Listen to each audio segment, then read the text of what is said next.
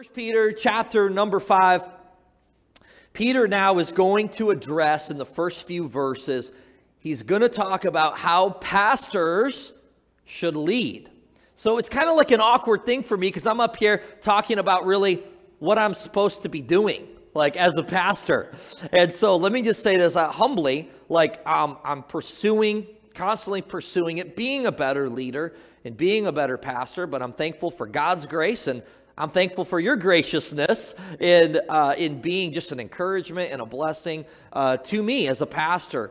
You know, there's a lot of statistics that are out there about, um, especially lately, just how many people, like how many pastors, like within ministry, are uh, resigning or they have feelings of wanting to resign.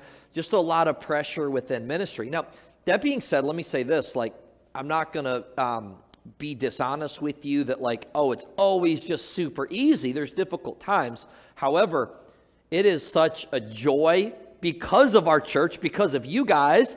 You make it a joy to be able to do what I do because I love our church. I love spending time with our church family. I love getting up and teaching and preaching the Word of God. And so I can honestly say, like, I haven't had those thoughts. And I'm not saying, like, it's never, there's never going to be a difficult season of ministry um, as a pastor, but um, when I see some of these things, it actually grieves me. I feel bad because for me, it's like I'm actually not discouraged. I'm very encouraged, and by God's grace, but also because of the church that I get to lead and pastor. I love you guys. I'm thankful for you guys. But let's look at what Peter's going to talk about to the pastors. So keep in mind, things are difficult at this time, and they're going to get a lot more difficult. Economically, it was a disaster. Politically, it was a disaster. Things were tough. And Peter's going to write him saying, Yeah, and it's going to get worse. Things are going to continue to get worse. So as we look at our culture around us, we think, Man, wow, we can relate. We can relate. There's a lot of stress. Economically, there's a lot of stress. Politically, there's a lot of stress just with what's going on in culture around us. And, and yet, you know what? Here's the thing there's no guarantee that here in this life, in our lifetime, that things are going to get better. I mean, maybe they will, or things might get worse. But yet we find a great hope and confidence in God and in His Word that God is going to sustain us. And this is what Peter's going to tell, and he's, he's, this is what he's writing to these churches, and he's now specifically addressing pastors and leaders, saying, Look, when the heat gets turned up, when things get tougher, we don't need pastors and leaders to take a step back. We need them to step up and to lead and to lead well. And this is my desire. And, and by the way, lest you think like, you know, this first few verses that we're going to talk about is only applicable for myself. No, all of us have areas of leadership in our life. And our desire should be that we'll lead and that we'll lead well. So Peter's going to address the pastors. He's talking about listen, during difficult times, church, and pastors here specifically, you need to lead well. And church, you need to find your flock. You need to find your shepherd. You need to find people in your life that you can have true community with. This is important. It's always important, but especially in dark, difficult days. This is not the time for the church to be, to, to, to be divided. It's the time as a church we need to be united. We need to be there for one another.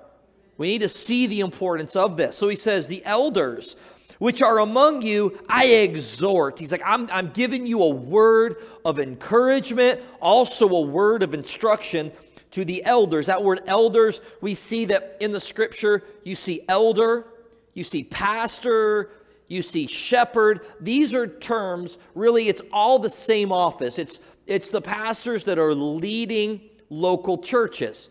Peter's saying, I'm exhorting you. And he says, I'm also an elder. I'm also one of you. He says, and I'm a witness of the suffering of Christ and also a partaker of the glory that shall be revealed.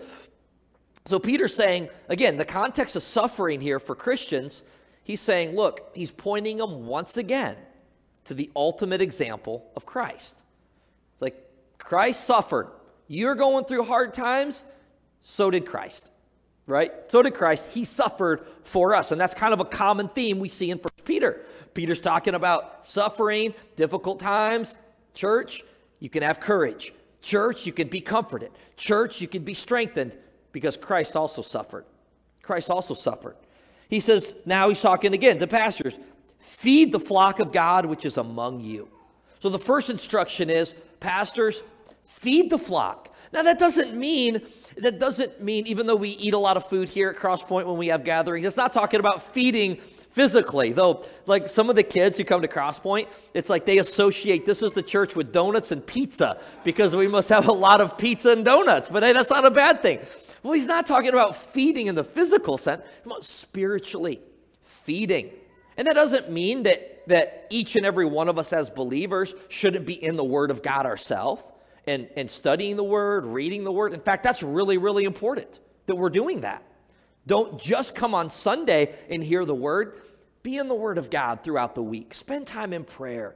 Be growing. And, and maybe it's maybe you're reading, maybe you want to read through the book of the Bible that we're in, that we're preaching through. And you want to read through that during the week and read through it multiple times, have a better understanding. Maybe there's a particular studies or another book of the Bible that you want to study and you need help getting resources to help you study that. We want to provide that. We want to help help you with that. In fact, we have an opportunity. We'll talk about um, at the end of the, the service. We, you've heard us talk about Faith Bible Institute. It's an opportunity we give to our church where you can dive deeper in the Word of God. And it's a, a three hour course on, on Sunday afternoons. You can do it in person or remotely. Listen, why? Because all those things are important to ha- be nourished from the Word of God. But here, Peter's pointing out, pastors, now's the time you need to, like never before, feed the flock. You need to preach and teach the Word of God. That is a primary responsibility for pastors to do this. To do this. And sometimes there's a lot of pressure in our culture today where pastors need to be like, you know, CEOs and businessmen. And there's some really good things and good aspects of that. And I personally want to grow in those areas. But ultimately, look, the church isn't a corporation, it's a family. The church isn't a business, the church is a family. Now, that being said, like in the family, you know, it you got to be organized. Within the family, you got to talk about budgeting and money sometimes. So I'm not saying that we ignore all those things. I want to be wise and I want to grow. And thank God that we have a church where I'm surrounded by people that can give insight and give help in those areas. And I'm thankful for that. But ultimately, look, as pastors, we need to see our primary responsibility is the teaching and preaching of the Word of God. And I want to grow in that area. I want to teach and preach the Word of God in a way that's, that's relevant, but also in a way that's truly teaching what does God's Word say. What does God's Word say? Because, I mean, we have a whole Bible to preach and teach from. It would be a horrible disservice to just get up and tell, you know, funny jokes or funny stories, and you guys don't like my jokes anyway. Um, but it would be a great disservice to get up and just give some pep talk instead of teach and preach the Word of God. And that is my desire. And I believe that's yours as well to be part of a church where you're going to actually hear what does God's word teach. Peter saying, hey, leaders, hey, pastors, I know there's difficult days. You need to step up. You need to feed the flock of God, preach and teach the word of God. And then he says, take oversight. That, that, that's, that's leading, that's leadership. Now's not the time when there's difficult times. It's not the time that we need less leadership. We need more leadership. And look, I'm not the judge of any other local church that's out there. Those are pastors that they'll stand before God, they'll give an account for themselves. But it's, it's alarming to see the last couple years in difficult days, so many people not wanting to lead, so many people not wanting to make any decision. And here's why I get it because they feel like, oh, no matter what I decide on certain issues or certain areas, and not, not even necessarily, I'm not even necessarily talking about like, you know, clear doctrinal issues, though, I mean, that could be a whole, a whole nother subject, but just even decisions within the local church, how the church is going to operate. You see so much of just people not wanting to make any decision. And I get it, I understand, because so many pastors, so many leaders felt like, no matter what decision I make, I'm going to have people angry and upset. Well, yeah, well, welcome to being a leader, right? Like you guys know that. Like anytime you make a decision, you have people under you, not everybody's going to like it. But as leaders, we need to lead. Now, he's going to, Peter's going to point out the balance Like, don't be a dictator. Don't be the kind of leader that doesn't take any advice or any input. Don't be the leader that's lording over people, treating people like they belong to you. He's like, don't, don't do that. But as leaders, as pastors, now's the time we need, we need to lead. And by the way, our local assemblies, because sometimes there can be a temptation with pastors where it's like they're so concerned about this online platform and influence. Now, thank God for technology. It's a good thing. Like I just mentioned, I'm thankful for so many good resources that, look, on a weekly basis, I will point out good resources for people to go and listen to, from whether it's other pastors or, or theologians or people that are defending the faith, like in, in certain uh, in certain areas, maybe with like uh, talking about giving a defense of our faith um, against atheism, or just even with some of the hot button topics of our day. I am thankful that there's people out there that do a really good job in some of those areas that I can point to people, hey, here's a great resource. Go listen to this. Watch that this could be really helpful. Nothing wrong with that. Those are all wonderful things. But as a pastor, primarily, you know what my responsibility is? Is to my local church.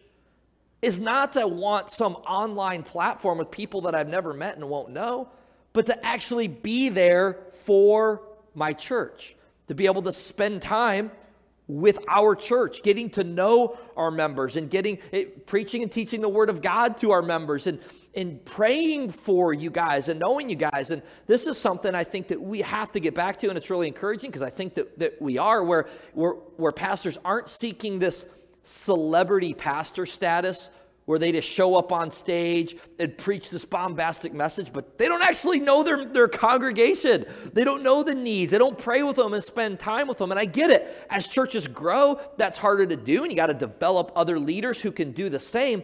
But first and foremost, as a pastor, I recognize this, and I hope I'm doing this well. I hope I continue to do this well and grow in this area. Is I want to actually spend time and know my church. I want to be there for our church. And I think this is what Peter's saying. Look, as pastors, be there, preach and t- feed the flock, preach the word of God. He says, give oversight. In other words, lead, be good leaders. But he says this don't do it by constraint, but rather willingly. But rather willingly. In other words, he's saying, don't act like you're doing this out of guilt and obligation you should want to do this with a joyful heart. And again, as I mentioned, and I, I, I truly mean this, said this at 9.30 as well to our, our church.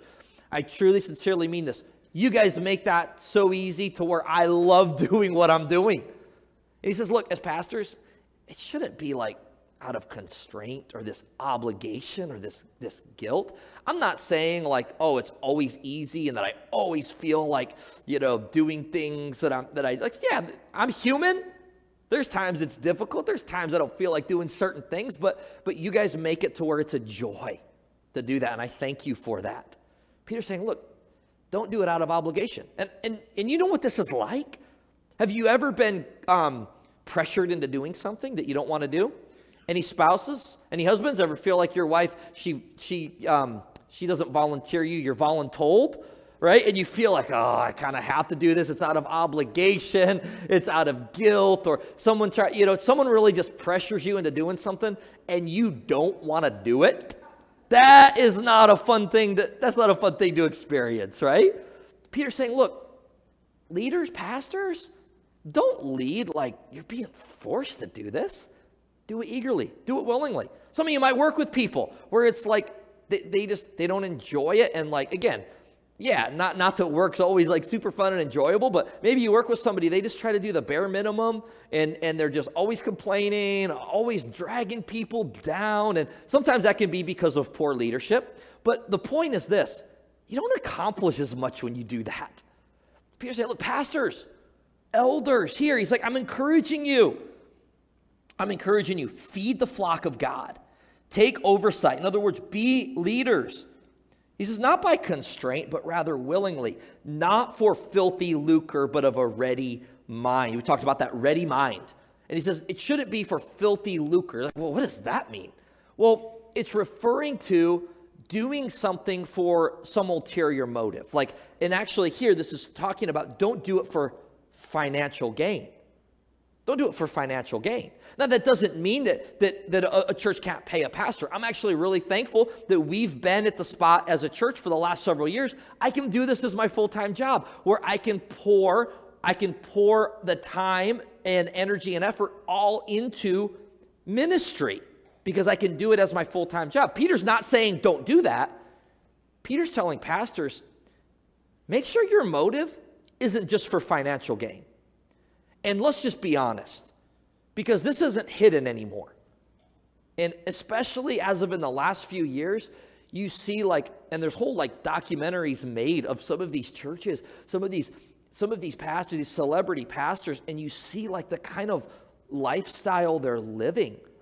Just it's obscene. I mean, they're like multiple multi-million dollar homes, you know, and then all these vacation homes, and they they, they have like this entitlement of, oh, I got to fly like on this private jet when I go places. And, and just like, I mean, what a, first of all, what a disconnect from reality. You know, like the, the like 95% of your congregation, guys, doesn't have a clue of what that kind of lifestyle. To me, it just seems like it's just what an insult to the people that you're asking and, and, and encouraging, in some cases, manipulating to try to give more to give more money. And honestly, it's a black eye upon Christianity. It's a black eye upon what I would say, honestly, the vast majority of pastors and churches, that's not how they operate. But like we see a lot of times, like when it's in the media or maybe like a high profile pastor or church, and you're just like, it's really disappointing. It's really disappointing to think, yeah, they're not really doing what they're doing because they're called of God. They're not really concerned about actually being there for their local congregation. They just want this, this lavish celebrity style lifestyle. And, and that's unfortunate. Peter's saying, look, pastors, leaders, don't, don't do it for that. Don't do it for money. Don't do it because of some uh, popularity or, or, or some ulterior motive. He's like, that's not how pastors are supposed to lead. Look, I say that I've actually been part of every size of church like really small churches, average sized churches, mega churches, and some of the, the, the most gracious, humble pastors that I've met are actually pastors that are pastors of mega churches, of very large churches. So I'm not saying that, okay, automatically a mega church is bad. That's not necessarily, that is not what I'm saying. I'm saying no matter how big or how small, pastors can be guilty of doing what they're doing for an ulterior motive. Peter's saying, Pastors, be faithful. Be faithful. Don't do what you're doing out of, out of guilt or manipulation. He says, Don't do it for, for what you can gain financially from, from the church. And again, most pastors, most pastors, like, they, they live just average lifestyles. But again, like, it's when we see on the media, it's highlighted sometimes where we see just pastors that are just complete, it's a complete, it's a complete disconnect from the people that they're even ministering to. Peter's saying, look, don't do it. Don't do it for some ulterior motive. And he says, well, verse number four, he's like, he said, or sorry, verse three, neither is being lords over God's heritage, but rather he says, be examples to the flock. In other words, don't lead as a dictator don't lead in the sense of being a control freak over people. Now, yes, as pastors, we should provide leadership and oversight. And, and for many of us, because we know each other and we have that relationship, we can speak open and we can sometimes even vice versa. We can tell, tell each other things that maybe aren't always pleasant to hear, but things we need to hear. Some people think automatically any kind of leadership is a dictatorship just because they don't like being told what to do by anybody. Uh, Peter's saying, look, you need to provide leadership, but don't act like, like you're the boss of people. It's not my church, it's God's church. Right? He said Jesus is the chief shepherd. The church belongs to Christ. Now, as pastors, it does refer to us as shepherds in the sense that we're to lead, we're to guide, we're to protect the flock, provide and, and preach and teach the word of God to our flock. But he's saying, don't lead in a controlling way. And maybe you've experienced that in the past. where you just felt like maybe Christian leaders in your life have been very manipulative, where they've they've said one thing, they expect one thing from you, but then they don't live like that. Now, again, as pastors, we're human. So I promise you, if I haven't yet, I'll disappoint you at some time. I, am human. I'm human. Thank you for not saying amen too loud. Fellow pastor, though, who understands this, right? We're, we're human. We're human. But we should be living an example. In, in other words, I think what Peter's saying here, he says, don't be lords over God's heritage, but be examples to the flock. In other words, respect isn't something you can demand from someone, it should be something that you get because of your example. Because of your example. Yes, what we say is important. We're, we're told to preach and teach the Word of God. We're told to say those things, but we also need to be living it. We also need, and, that, and that's my desire. And I fall short in that area, but I'm pursuing that. And I want to be a better pastor. And again, say, oh, well, okay, all these verses are just talking about you as a pastor. Well, no, no. The, again, there's application for each and every one of us because every one of you has leadership in some area of life. Lead by example. Lead by example. Be a good leader. And he says, likewise, younger, submit yourselves unto the, the elder. Yea, all of you be subject one to another. Be clothed with humility. You know what we need in our church and in churches? We need to have a dress code. We need to have a dress code. A dress code of humility. Right? Not like maybe the church you grew up in or were in where it's like kind of people kind of eyed you know looked at you weird if you didn't have like you know this this full suit or you know this certain attire that they expected i'm not talking about a, a, an actual dress code but he says be clothed with humility. Clothe yourself in humility. This is what we need within our relationships in the church humility. This isn't something that's new. We've, we've seen Peter already talk about this. We see Paul when we talked about his letters to Corinth um, and in Rome. Like all throughout Scripture, you know what we find? Within relationships, like within the church, and even our relationships without the church, you know what we need? To have humility in those relationships where we're putting others above ourselves. So, again, understand the context here. Peter's saying things are difficult, church, and they're going to get a lot more difficult. Now's the time you need to find your flock, find your community, in other words, have your people. And in those relationships, be humble with one another. Don't be arrogant. Don't be proud. Now's the time you need that flock. You need to have a shepherd of course, Jesus, the, the, the, chief shepherd. You need to have pastors and leaders in your life. You need to have other believers in your life. We need this. We need this. Because he's going to talk about in a few verses, we have an adversary. Satan wants to devour us. And you know who he's going to devour? He's going to devour the sheep that are isolated. Now, I'm not saying, I'm not saying that just being in a church or part of a church automatically, you know, oh, you're good and you don't have to do anything on your own. That's not the point. But the point is this we have an enemy that wants to absolutely destroy us and devour us. And he's going to have a much harder time doing so when we're within the flock, when we're within a community of other believers, and we're submitting to one another, and we're submitting first and foremost to our Savior. Amen? He says, Look, submit to one another, be clothed with humility. Why? Because God resisteth the proud, but he gives grace to the humble. Wow, what a convicting verse. And he says, So because of that, humble yourselves, therefore, under the mighty hand of God, that he may exalt you in due time. He says, You humble yourself, God's the one that's going to elevate you and exalt you. And we're going to see it's not for our glory, it's for, for God's glory alone. But he's, the point is this when we're worried about a platform and we're worried about being recognized and we're worried about success and we're worried about recognition, a lot of times we're trying to elevate ourselves, going to fall flat on her face. Have you ever been there? I've been there. But he says, rather, be humble. Humble yourself in the sight of God. That doesn't mean you can't have ambition and goals and, and you can't have your, uh, what, what is it called now in, in uh, today, the, um, the uh, what are the chart, the, the pictures, the charts?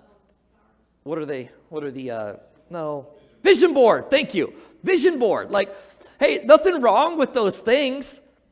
Nothing, yeah, aim for the stars or, well, yeah, have goals. Nothing wrong with that. Nothing wrong with, nothing wrong with having things you're shooting for, trying to do better at something.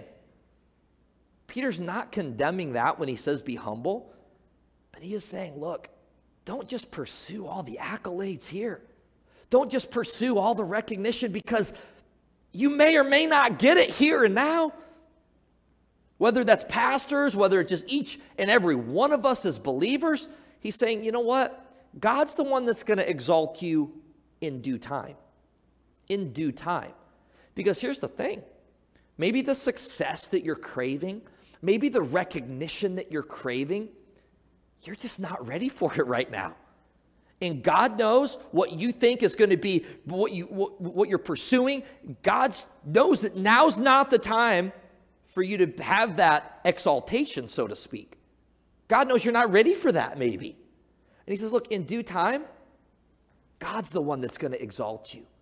God's the one that's going to elevate you in due time. And not elevate us in the sense of where we're proud.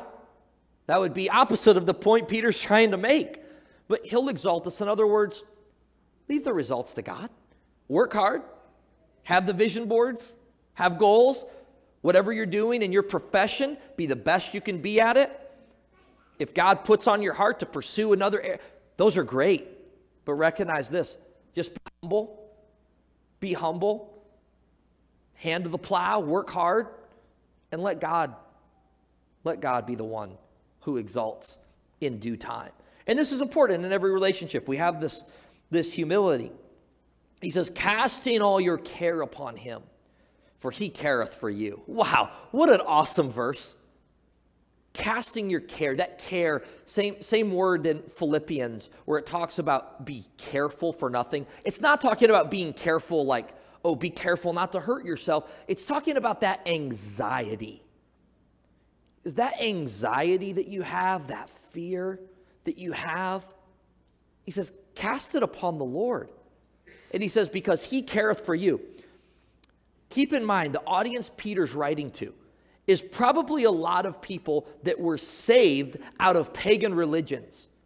And the only thing they knew of their pagan false gods that they worshiped before they came to know the, the true living God was they had to please the gods. They had to do all these things to gain acceptance, and they better be careful. It's like the, the, the, the visual of, of Thor Thor with the hammer, ready to just come down and, and, and crush you. And Peter says, No, the one true God that you now serve and follow, you can take your burdens, you can take your problems, you can take all your anxiety, and you can cast it on the Lord. And he says, Why? Because he actually cares for you. God cares for you. What you're going through, it might seem insignificant to people around you, but the, what you're facing, maybe it's things without, maybe it's things within that's causing anxiety right now, and that's very, very real. You have a God who actually cares for you and wants you to bring those things to Him. Now, sometimes God will put that weight on you to because he has a purpose in it and he's going to sustain you through it and he's going to strengthen you. But we have a God that says, look, maybe for a season of time he allows you to go through that, but he says that anxiety, those problems, cast it on, cast it to the Lord because he cares for you. I'll talk a little bit more of that verse here as we conclude in a moment, but but now he says this be sober. In other words, be serious minded. You have an enemy. Your adversary, the devil, as a roaring lion, walketh about seeking whom he may devour. I mean, this is just, Peter's just being blunt. He's giving straight talk here, saying, You have an enemy, and he wants to devour you, he wants to destroy you. Satan wants to destroy us. Now, if you're a believer and you know the Lord, Satan can't take your soul. Satan can't steal that salvation from you. But you know what? He wants to take your joy away and he wants to take your effectiveness away as a believer. And so I think sometimes we're way too casual and careless in our Christian life. We almost have, I think, because of pride, almost like we have this mentality like we're just like invincible and oh, it's you don't have to worry about that. No, he's saying be, be sober, be, be serious minded because you have an enemy that wants to devour you. But thank God, he says you can resist. Verse 9, whom resist steadfast in the faith, knowing that the same afflictions are accomplished in your brethren that are around the world. I love this because he's encouraging these churches. He's encouraging these churches saying, listen, you're not the only one going through this. You're not the only one that's facing these adversities. You're not the only one facing these difficulties. Other believers are facing these things. Again, not that we rejoice that other believers are going through hard times. We actually can weep with them and pray for them. But he's saying, look, you have something in common. It's not just you. Other believers are going through the same thing. And so he's, he's saying you can take courage in this, you can find hope in this.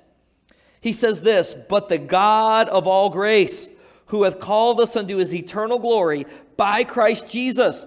After that ye have suffered a while, he'll make you perfect or complete, and he'll establish you and strengthen you and settle you. In other words, he's saying, listen, you might be going through a lot of adversity now, but God has a purpose in it. And God is going to settle you and strengthen. You like after a little while, that little while might be a short time on this earth, or maybe it's going to be a lifetime on this earth. To a certain extent, we're always going to have trials. I know that's not a real encouraging word, but the reality is, Peter's saying, hey, there's a better day that is coming. Remember in chapter one, he reminded them of the hope they have because Jesus rose from the dead. He says, You have an inheritance that's waiting in heaven. You have eternal life. You have so many blessings that are yet to come. Here, the reality is this that as Christians, we are promised health, wealth, joy, no pain, no suffering, none of that. Just not here in this life. That day is coming. One day when Christ returns, when the chief shepherd returns. And he's saying this it'll be worth it. It'll be worth it. You're going to be glad. Talks about to him be glory and dominion forever. Amen. Talks about the crown that you're going to receive in verse 4 of glory fadeth not away. And in other words, he's saying, Look, Christians, I know you're going through difficulties, things are bad. Things are bad and they might get worse. In fact, historically, we think that between 1 Peter and 2 Peter, somewhere in that time frame, Rome was going to burn to, burn to the ground, and Nero is going to blame the Christians for it. Now, there's some speculation Nero started the fire in Rome. We don't know that. I mean, it's hard to really track down where those particular sources came from. But one thing we do know from history is that Nero did blame the Christians for it and he went after him. And many Christians we know historically suffered greatly and died. And, and, and Peter's saying, Look, things are bad. It's going to get worse. It's going to get worse, but you know what? You might suffer for a little while, but God's going to get that final word. You're going to have a crown of glory that's never going to fade away. They're saying, Look, it might. You might not get all those recognition and you might not be you might not have that, that glory, so to speak, or applause in this life. But he said, but that's coming. It will be worth it, is what he's saying. Now, thank God we know it's worth it right now to serve and follow Christ. Amen. Because the, ble- the greatest blessings aren't just, aren't just a life of ease and comfort, it's having true joy that comes from God. It's His grace in our life.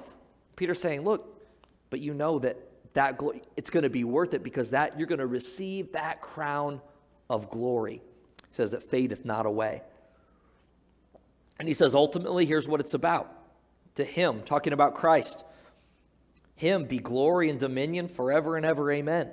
By Silvanus, a faithful brother, unto you, I suppose I have written briefly, exhorting and testifying that this is the true grace of God wherein ye stand. So he's making reference to Silvanus or perhaps Silas. He's saying that he's the one that's written this. Now, these are Peter's words, but Peter's using a scribe, and that's not uncommon. That wouldn't have been uncommon at all. Peter's dictating for what, what Silvanus is to write. And you might think, well, big deal. Why is that important? Well, I think it's really important especially now because most modern day scholars, they're going to tell you, they're going to tell our kids this. They're going to say, Peter was not the author of Second Peter. It's a fake, it's a forgery. Peter, Peter didn't write Second Peter. Somebody wrote it, but it wasn't Peter. And here's why. They're going to say because the way the Greek is written from First Peter and Second Peter is just completely different. It's completely different. We'll talk more about this when we get into Second Peter, but I mean, honestly, it's not really a big problem for us because Peter's clear. He's using a scribe to write First Peter. It could be something as simple as, you know, his man Silvanus wasn't around to write second to, when he was dictating Second Peter. It could be something super simple like that.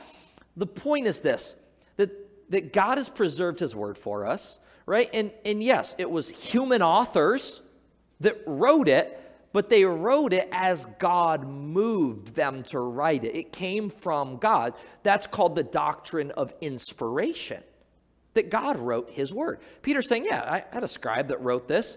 And then he says, the church that is in Babylon, elect together with you, he's reminding them, hey, there's other believers, they're with you, there's other believers all over the world. Whether this is like literally the city Babylon or some think he's referring to really like the Roman Empire, because Babylon can be used to describe other places in Scripture. Again, not necessarily of, of utmost importance, but it's just one of those things that's curious. Maybe that's what he's referring to. And then he gives greeting. He says, like, the, the, the, that church, they salute you or they give greetings. And so does Marcus, my son. It's talking about Mark, who wrote the Gospel of Mark.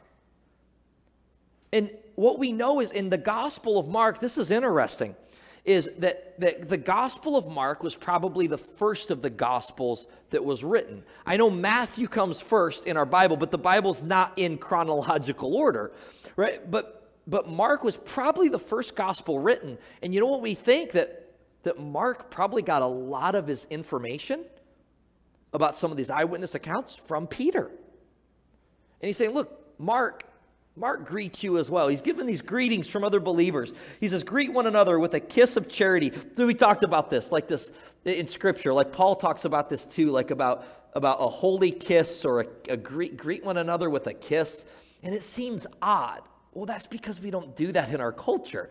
Our culture is a handshake or a fist bump, right? Well, their culture, they, they give a kiss on the cheek. That was just normal. I know it seems really, really weird. But again, that's not our culture. That's why it seems weird to us. In fact, I don't recommend you do that in our in our culture. People will get the wrong idea and you might end up in jail. Greet one another with a kiss of charity. Peace be with you, all that are in Christ Jesus. Amen. It's like, really, Peter? Peace be with you?